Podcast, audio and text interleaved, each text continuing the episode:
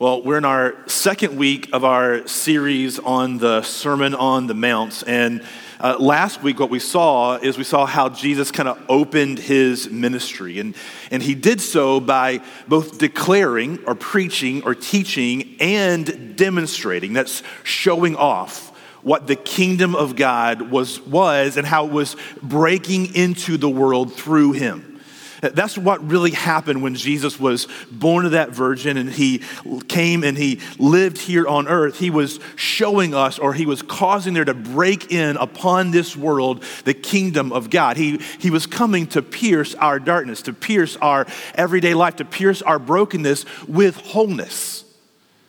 He broke into our brokenness in order to bring redemption and bring wholeness, and that's incredibly great news. He showed that he had come to redeem or to bring wholeness to our brokenness, and that's what the kingdom of God is. The kingdom of God is life the way it was meant to be life under the rule and reign of Jesus. That's how that's what life was meant to be. It's how this world was made to be. It's how you were made to be. You and I were made to live under the right, righteous, good, holy rule and reign of Jesus. That's how we were made to be. And that's why everything broke when your great great great great grandfather Adam and Eve when they turned away in rebellion against God. And that has been our legacy ever since is generation after generation after generation of those who are turned away from God, trying to find any way, any rule to live under other than His righteous rule and reign. And now we come to the sermon that was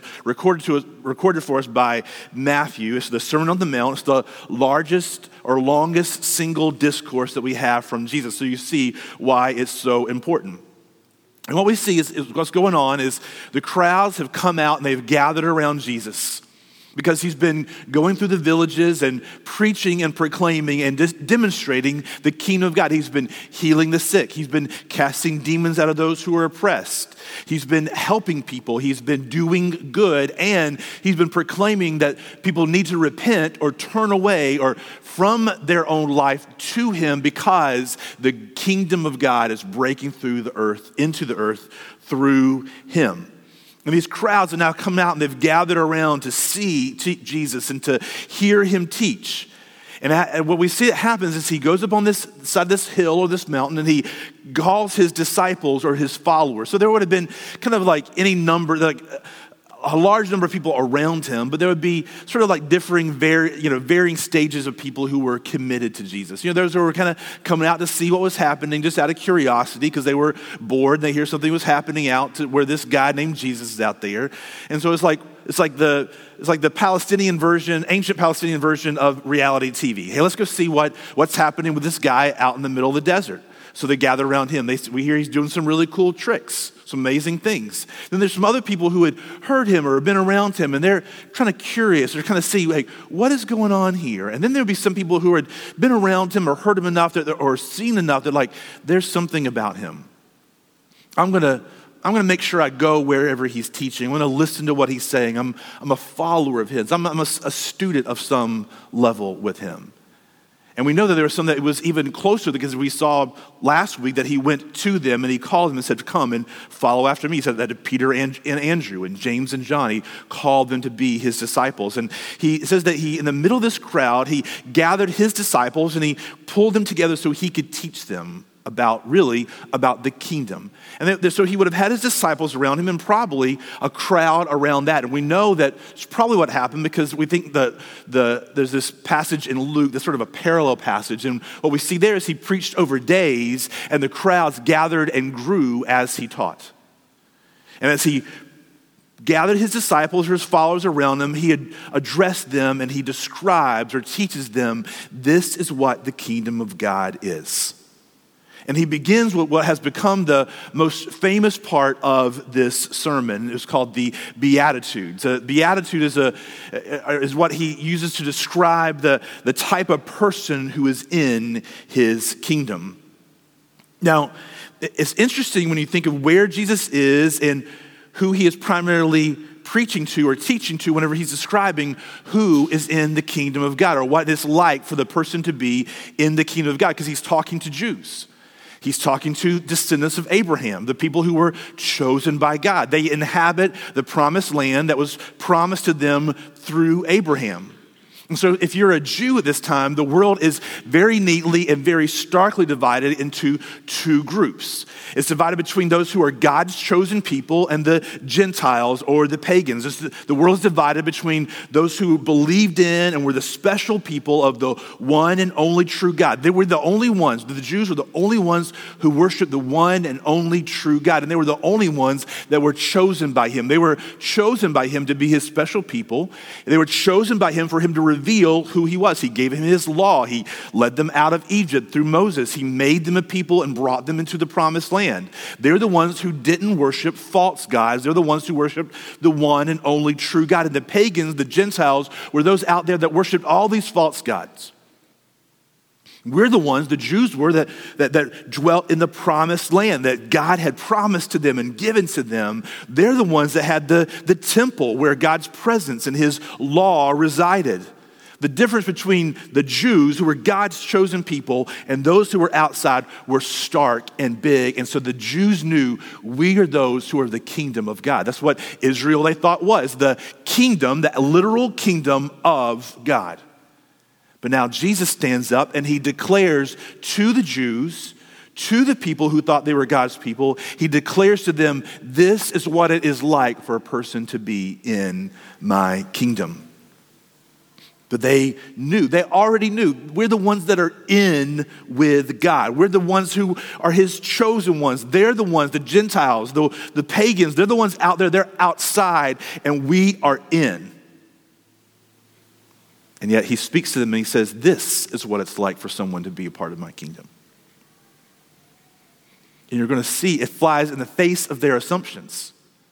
Because not only were there these stark divisions in the world between the Jews and the Gentiles to the Jews, but even inside Judaism, there, were, there was stark divisions. There were those who took the law like super seriously and were going to do their best to do everything just exactly the way God said to do it in the scripture that was handed down to them by Moses. They were going to do everything that little to the jot and tittle. That was their, their phraseology, to the jot and tittle of what God told them to do, and those who didn't. There were those who were very righteous and those who weren't. There were those who were in, and there were those who were out, based upon their actions, their superiority. And to them, Jesus' words, the way he starts off this sermon, would have been incredibly startling. I mean, his works would have been startling. He shows up and he heals people and he showcases what it's like to be a part of the kingdom of God. He brings wholeness to brokenness. He casts out demons. His words would have been shocking, but you know what really shocked them was the ways of Jesus. He showed his power, the power of God to heal brokenness. He, that was startling. Eh, he, he spoke not like their teachers, but like one who had authority. He raised the stakes and called people to repent. But his ways, it was his ways that really stood out to them as he began to speak. He was undoubtedly holy. He was a holy man, and yet he was considered a friend of sinners. He criticized the Pharisees and the teachers. He forgave those, but yet he forgave those who were caught in sin, and he told them to go and sin no more. And to this divided world, those who are in and who are out, also this Jesus comes and he breaks all these paradigms of what they expected. And that's not like unlike, it's not really unlike us today. Our world is starkly divided between those who are on God's side, seemingly those who are in, and those who are out. Those who know the right things to believe, those who go to church, those who check all the boxes and do all the holy, right things. And yet, maybe we find ourselves with this crowd that's gathered around Jesus on this mountainside, and we hear this man begin to open his mouth and describe to us who is actually in his kingdom and what his kingdom is actually about. And maybe we would find ourselves a little bit shocked and surprised as well. Because we often use the words and works of God as Christians to simply show who is in and who is out. We've used the, the words of God more to criticize and judge those who are outside rather than really understanding that they are supposed to showcase our hearts and draw us in to understand what it means to be actually in the kingdom of God. Maybe we're in that crowd and we hear Jesus say, Blessed are the strong and the righteous and the good. Blessed are the smart and the church attenders. Blessed are those who have memorized scripture and vote a particular way. For theirs is the kingdom of heaven. Is that what he said? He, he shocks us the way he shocked the Jews, and he be- begins by saying, Blessed are the poor in spirit. Blessed. Blessed, he turns it upside down. He, he changes their expectation because for the Jew, the one who was blessed was the, what meant that the, that person was favored by God and therefore happy. There's a, this picture on the word blessed. It a, it's the, someone who is favored by God and therefore they are happy. And don't we all want to be happy? We all want to be happy. And, and, the Jews, just like us, like the, the assumptions that we often have, is that those who are happy are, are those who things are going well for, the strong. But Jesus, the Blessed One, shows up and he shows us what it really, truly looks like to live the blessed life. Before we get into the Beatitudes and we see what he actually said, I think we have to stop and look at the blessed one who is preaching this sermon to us. Because if we get to the end, if we go work our way through this sermon and we really spend our time talking about the, the nuances of what he talked about, and well, he said you could divorce if you did this, or he said uh, this, and this is what that word means, then maybe we're missing part of the point. We're not seeing the preacher who's preaching the sermon. Jesus shows up exhibiting what it looks like to live the truly blessed life because he is the only truly blessed one. He alone shows up as man, 100% God, 100% man, but and lives in unbroken relationship with the Father who created us all. He alone shows up and is free from sin. He alone shows up and is able to be truly selfless. He alone shows up and is truly a whole man.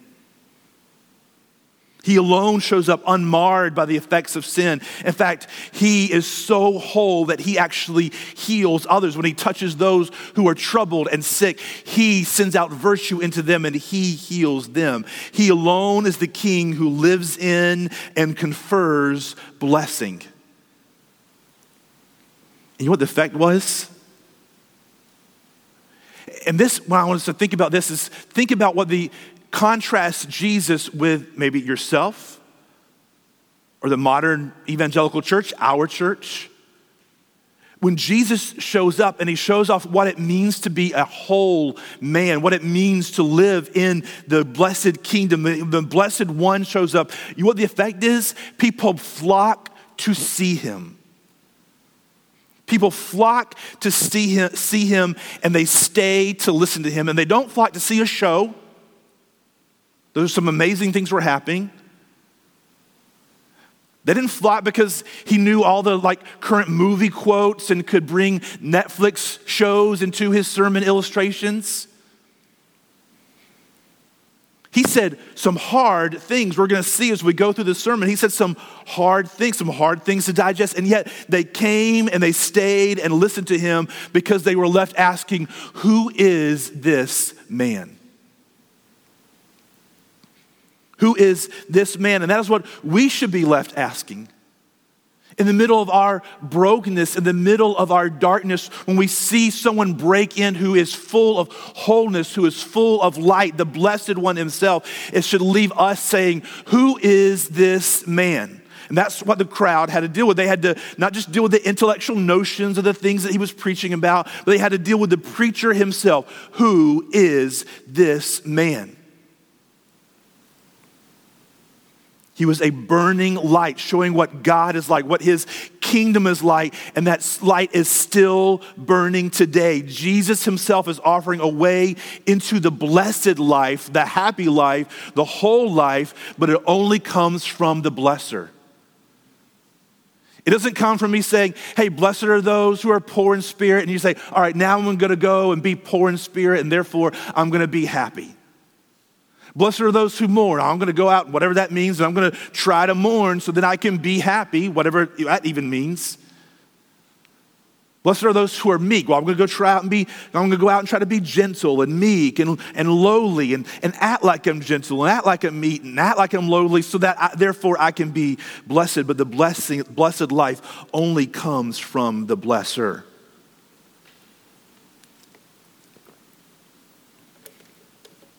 And who does he say will be blessed? Well, he lists eight or nine, depending on how you count them, beatitudes that are the characteristics or actions or attitudes that mark a member of the kingdom of Jesus. These are the values, the characteristics that Jesus values. But here's the thing they're all also the ones that he creates.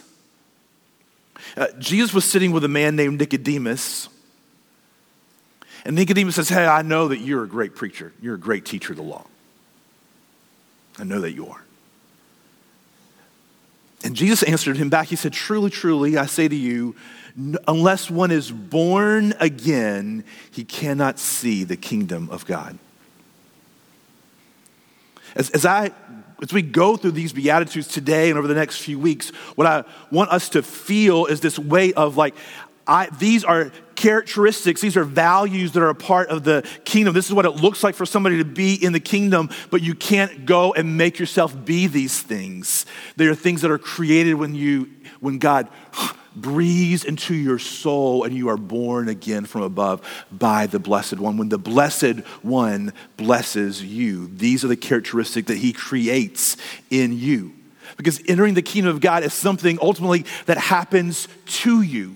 It's an entry into a drastically new kind of life. The kingdom of God is not just me trying to be better, live a better life, be more moral, so therefore God can bless me. The kingdom of God is a radical, is so radical a transformation that Jesus could only describe it as someone is born again. And Nicodemus said, How can somebody, how can I go back and be born again? And he said, It happens only by the Spirit of God. The Spirit, like the wind, blows where it wills, and you can't see it and you can't control it.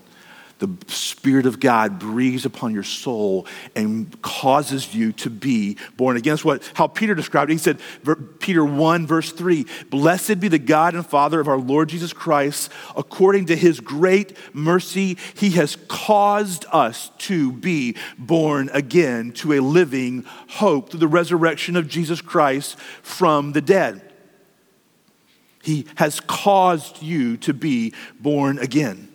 Jesus is telling us that this is a drastically different kind of life, so much so that you and I need to have something happen to us in order to make us fit or meet or able to meet, even be these things. Jesus is telling us what it looks like to live a, a truly, to truly live life. What does freedom look like? What does success look like? What does it mean to be truly happy? It means to be a part of the kingdom of God. It means to be born and again, born again, born anew, born from above. Sometimes we think that Jesus came to simply help us live like our same lives, but live them a little bit better. Like Jesus comes in and he, he's supposed to help me live my life, but live it better. Help me be live my life, but nicer. Live my life, but more moral. Live my life, but a little bit higher than I would have otherwise. And Jesus comes and knocks that notion totally on his head, on its head. Jesus says that he showcases that his kingdom and the world kingdom are in diametrically op- opposition to each other. And that confronts us. Remember what we summed up his teaching last week, it said that Jesus showed up and he said, Repent or turn or change, for the kingdom of heaven is at hand. In other words, you and I aren't naturally in the kingdom. And the kingdom isn't just something like a better kind of life, it is a totally different kind of life because by nature, you and I are opposed to Jesus and his kingdom. We have to change, or rather, be changed in order to enter it. And that's where we come to these list of the Beatitudes, these characteristics. Jesus opened his mouth, verse 2 of chapter 5, and taught them, saying, First of all, blessed are the poor in spirit, for theirs is the kingdom of heaven. Not blessed are the strong, not blessed are the smart, not blessed are the moral, for theirs is the kingdom of heaven. That's how, what we would kind of think, right? It's what the Jews thought. But he said, Blessed are the poor in spirit, for theirs is the kingdom of heaven. The first thing, and I think this is kind of in particular order, these Beatitudes, the first thing he says is that this is those who are in my kingdom. It is those who are poor in spirit. That word poor, poor in spirit, it means to be empty or emptied. It means to someone who realizes or is helpless and without options. It's the same word for poverty. It's someone who realizes that in myself, I, I don't have what it takes to get through.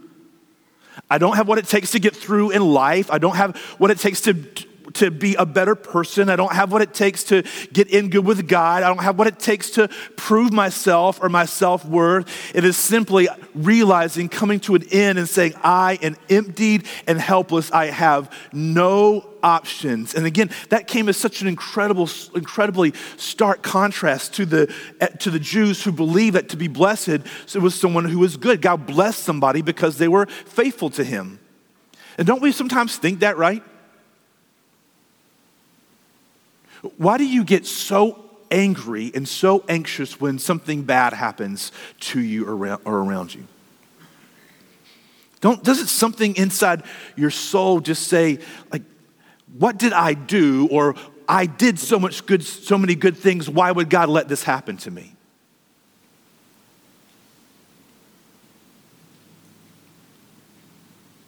But meeting Jesus makes us see that we are actually poor in spirit. It's describing the response of someone who truly comes to Jesus as the King of kings and Lord of lords, and they realize, I am not all that I thought that I was. I'm not as good. I'm not as smart. I can't earn enough. I can't be enough. I can't be smart enough. I can't prove myself enough. I can't earn, I can't earn enough money. I can't earn enough accolades. I can't be good enough in myself. I am poor in spirit. When I see Jesus, it causes me, it makes me be poor in spirit. And, and the question me, is that actually a blessing, right? Because that sounds like it's bad. It sounds like something that we should fight against with everything in our soul. In fact, everything around us, the people around us, our culture around us says that's something that we should absolutely fight against. Everyone is trying to increase their sense of self worth. We're all fighting for it.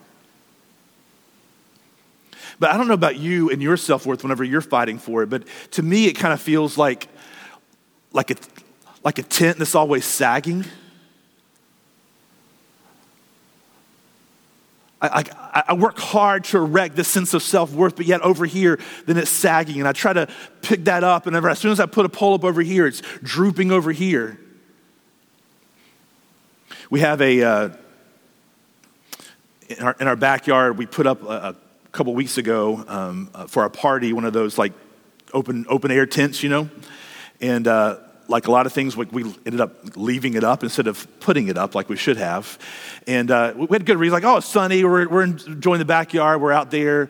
Um, but this past week it rained, and now uh, when, when, Megan sent me, a, sent me a picture of our backyard, it showed this tent like all like on the ground. And so I went out there, I'm like, I'm gonna try to salvage this thing. And I I dumped the water and kept propping it up. And every time I, because it's broken, it's bent, it's, it's, it's, messed up. And every time I would prop it up with this kind of, this leg over here, then this one would be, would, would be sagging. And I would try to get a couple up, and then this part would be weird. And every time I got something, something else was off because it is, it is inherently broken now. It cannot stand up on its own and be like it used to be. And that's what our self worth is like. We were made to have self worth, but our worth was derived from God. And when we are separated from God, it is inherently always sagging. And every time we try to prop it up, it is a false prop. It is always going to sag somewhere else. We have a saggy, propped up sense of self worth. And Jesus says, shows up and he says, Blessed are you if you are poor in self worth. Blessed are you if you realize that you really don't have it together. Blessed are you if you realize that you are not the center of your, of your world or the world in general. Why? And how is that good? Because you realize it, that it recenters me out of the center and it recenters Jesus in the center. Jesus says, I will give you worth but not because, not derived from yourself, but only derived from my worth for you. Everyone who comes to Jesus to enter his kingdom has to first be undone. I'm poor in spirit. Blessed are those who are poor in spirit, for theirs is the kingdom of God. If you come to God and you think you have it together, or you think that you're the center, or you think that you are good enough, you think that you can hold your life together, you think you can be moral enough, you will never enter into his kingdom. You'll wave at Jesus as a friendly teacher. You'll admire Jesus from afar as a really good, powerful guy, but you'll never bow your knee to him. And inherently, repentance, coming to Jesus, is coming to Him as King. And that means whether I understand everything about you, Jesus, whether I buy into everything or not, I, I don't really have enough to, I, it's not worth going through all those things. All I know is that you are the King, and I bow before you alone as the King of kings and Lord of lords. Blessed are those who are poor in spirit, for theirs is the kingdom of heaven. Verse 4 Blessed are those who mourn, for they shall be comforted. Those who mourn. That also sounds negative, right? Because who wants to mourn? It doesn't sound like a, like a good way to advertise church, right? Come in, everyone who is poor in spirit. Come in, everyone who, who wants to mourn or is mourning. It's really the next step after becoming poor in spirit. Blessed are those who mourn means that I don't just realize that I'm helpless without Jesus. It, it, I realize that it's my own attitudes and behavior and sin that is the problem. Blessed are those who mourn, as those who have a, a sorrow over their personal realization that the problem is actually me. It's not just that I'm, I'm helpless and hopeless, but the problem, the actual, my core problem in my life, the core problem between me and God is me. It's my own sin. And meeting Jesus causes you to mourn. Whenever you see Jesus in his beauty and his glory and his goodness, you mourn. Not just for what, because what sin has done to me, and though I do, I mourn over also what sin is, my sin has done to others, but I mourn mostly over how it has grieved God. I look at Jesus' righteousness, his goodness, and I mourn. I, I, I, look at, I look at his death and I mourn, and, but that is where it begins to turn. I look at Jesus' death and I mourn because I see that what happened to him on the cross, what happened to him in his suffering before his death and his suffering death on the cross, I, I realize that what happened there happened because of my sin, and I mourn. But then I realize, but that happened because of my sin. I realize that his death is for my sin. Blessed are those who mourn, for they shall be comforted.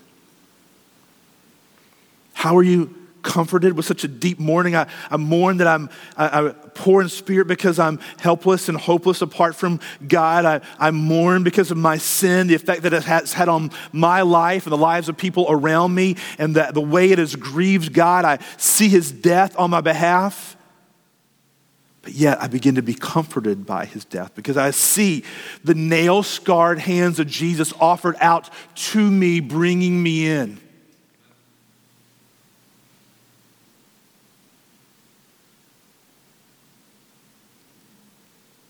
What kind of man is this? My heart wonders. I'm empty and hopeless and helpless.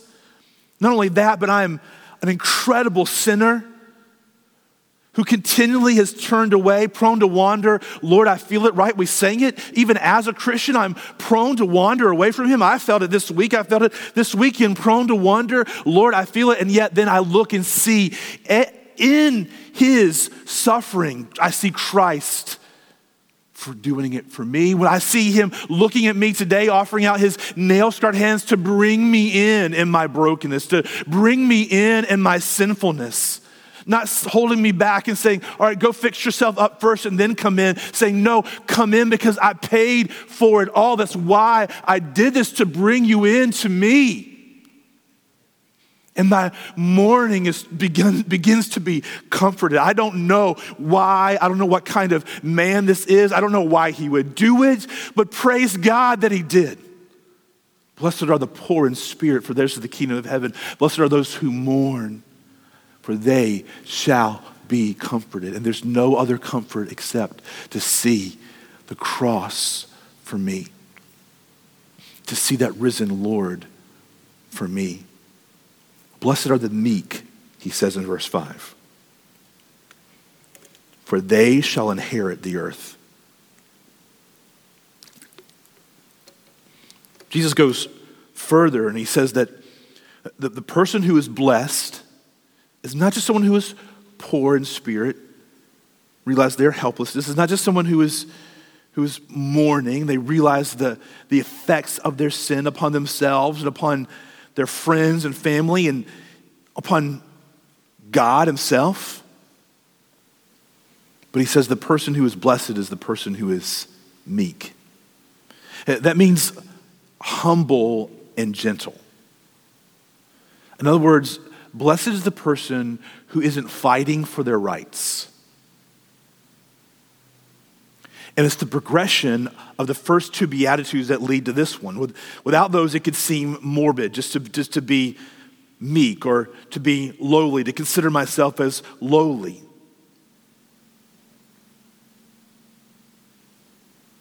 And that's how we tend to think of meekness is the a person who's kind of naturally quiet and kind of mousy or timid or someone who's lacking self assurance.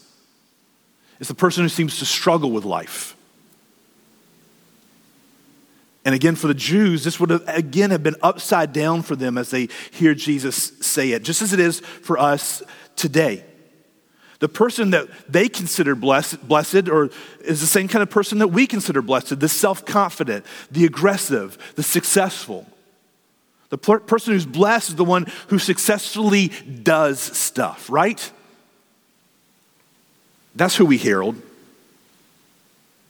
We believe it's those people who inherit or conquer the world the smart, the strong, the aggressive.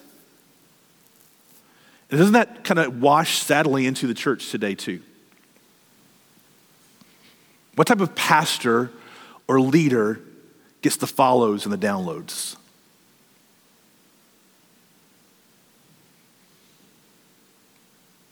In fact, it's all about the follows and downloads. Pastors and leaders talk about building a, a platform for their ministry, usually in the guise of, quote, reaching more people for Jesus or, quote, having impact in culture.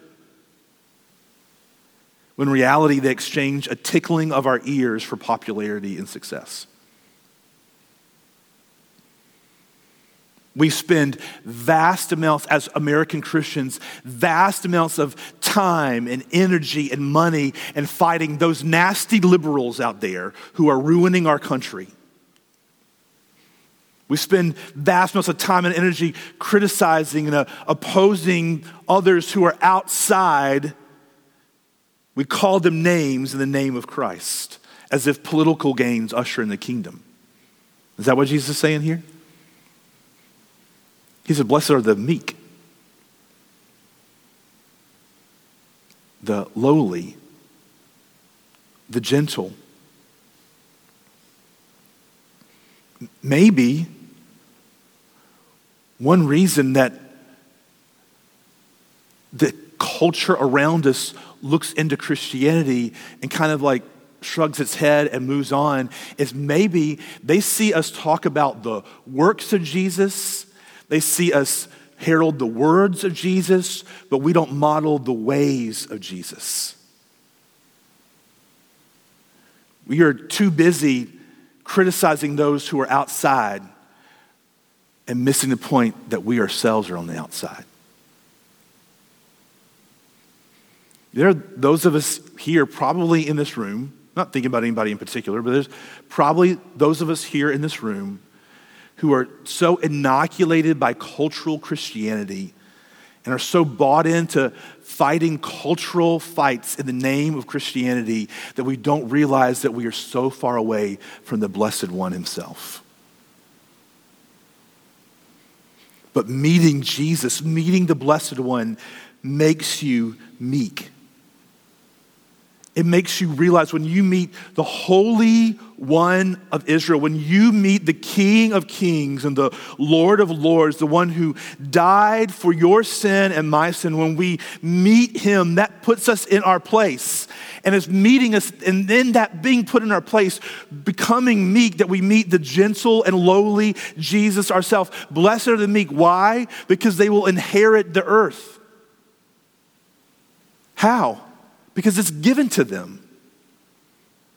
Not taken, but given. The way into the kingdom of God is only by grace, not by earning. Blessed are happy are those who are poor in spirit, those who mourn, and those who are meek. Now, that kind of leaves us asking some questions. How do I respond to these descriptions, these characteristics? Do I get frustrated at them? Do I write them off as mere ideals? Do I go out and try and act like I'm those things? Like I'm going to act like I'm poor in spirit. I'm going to act like I'm mournful. I'm going to act like I'm, you know, humble and lowly and meek. Or do I let them sift me?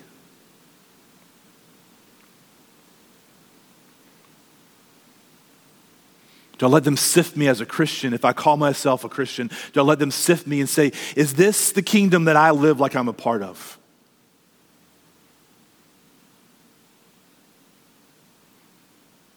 Is God doing this in me? Is He making me poor in spirit?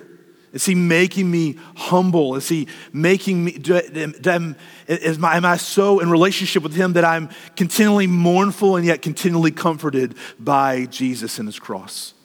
And his love for me? Do I come to Jesus as the blesser and ask him to change me?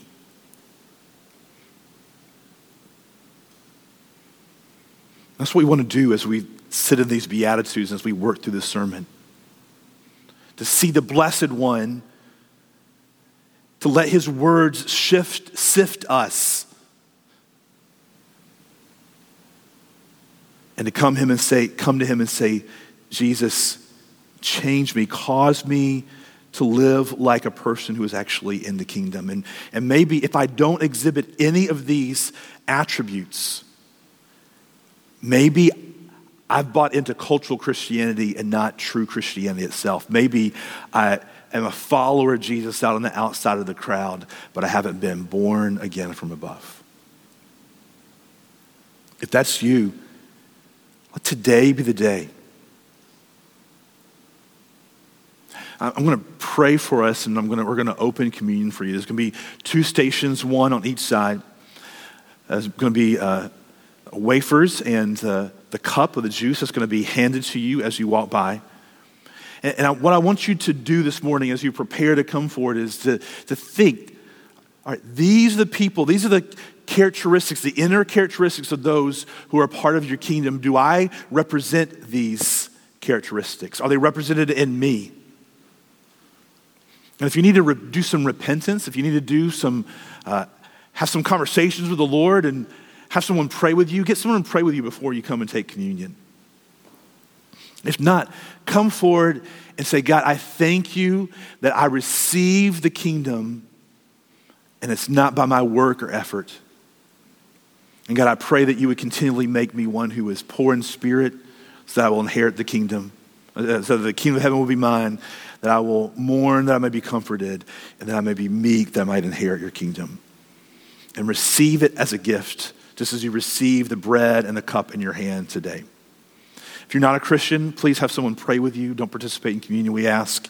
We'd love to just pray with you. Or if you want to make today the day that uh, you find out what it means to be a Christian even more, we'd love to have those conversations with you. I'm going to pray. They're going to come forward, and we're going to worship some more, and we're going to partake of communion together. Uh, Father, I thank you for Jesus. Thank you that he shows us your nature and your character. I thank you for his kingdom that is uh, not of this world. And Father, I pray that you would grant me and all us repentance for ways that uh, we have uh, bought into the values of the kingdom of this world and not your kingdom. And God, that you would make us a people, that you'd make us a church um, where Jesus is seen and not us and not cultural Christianity. And that you would glorify your Son in our midst, we pray. And it's in his name, Jesus' name, we pray. Amen.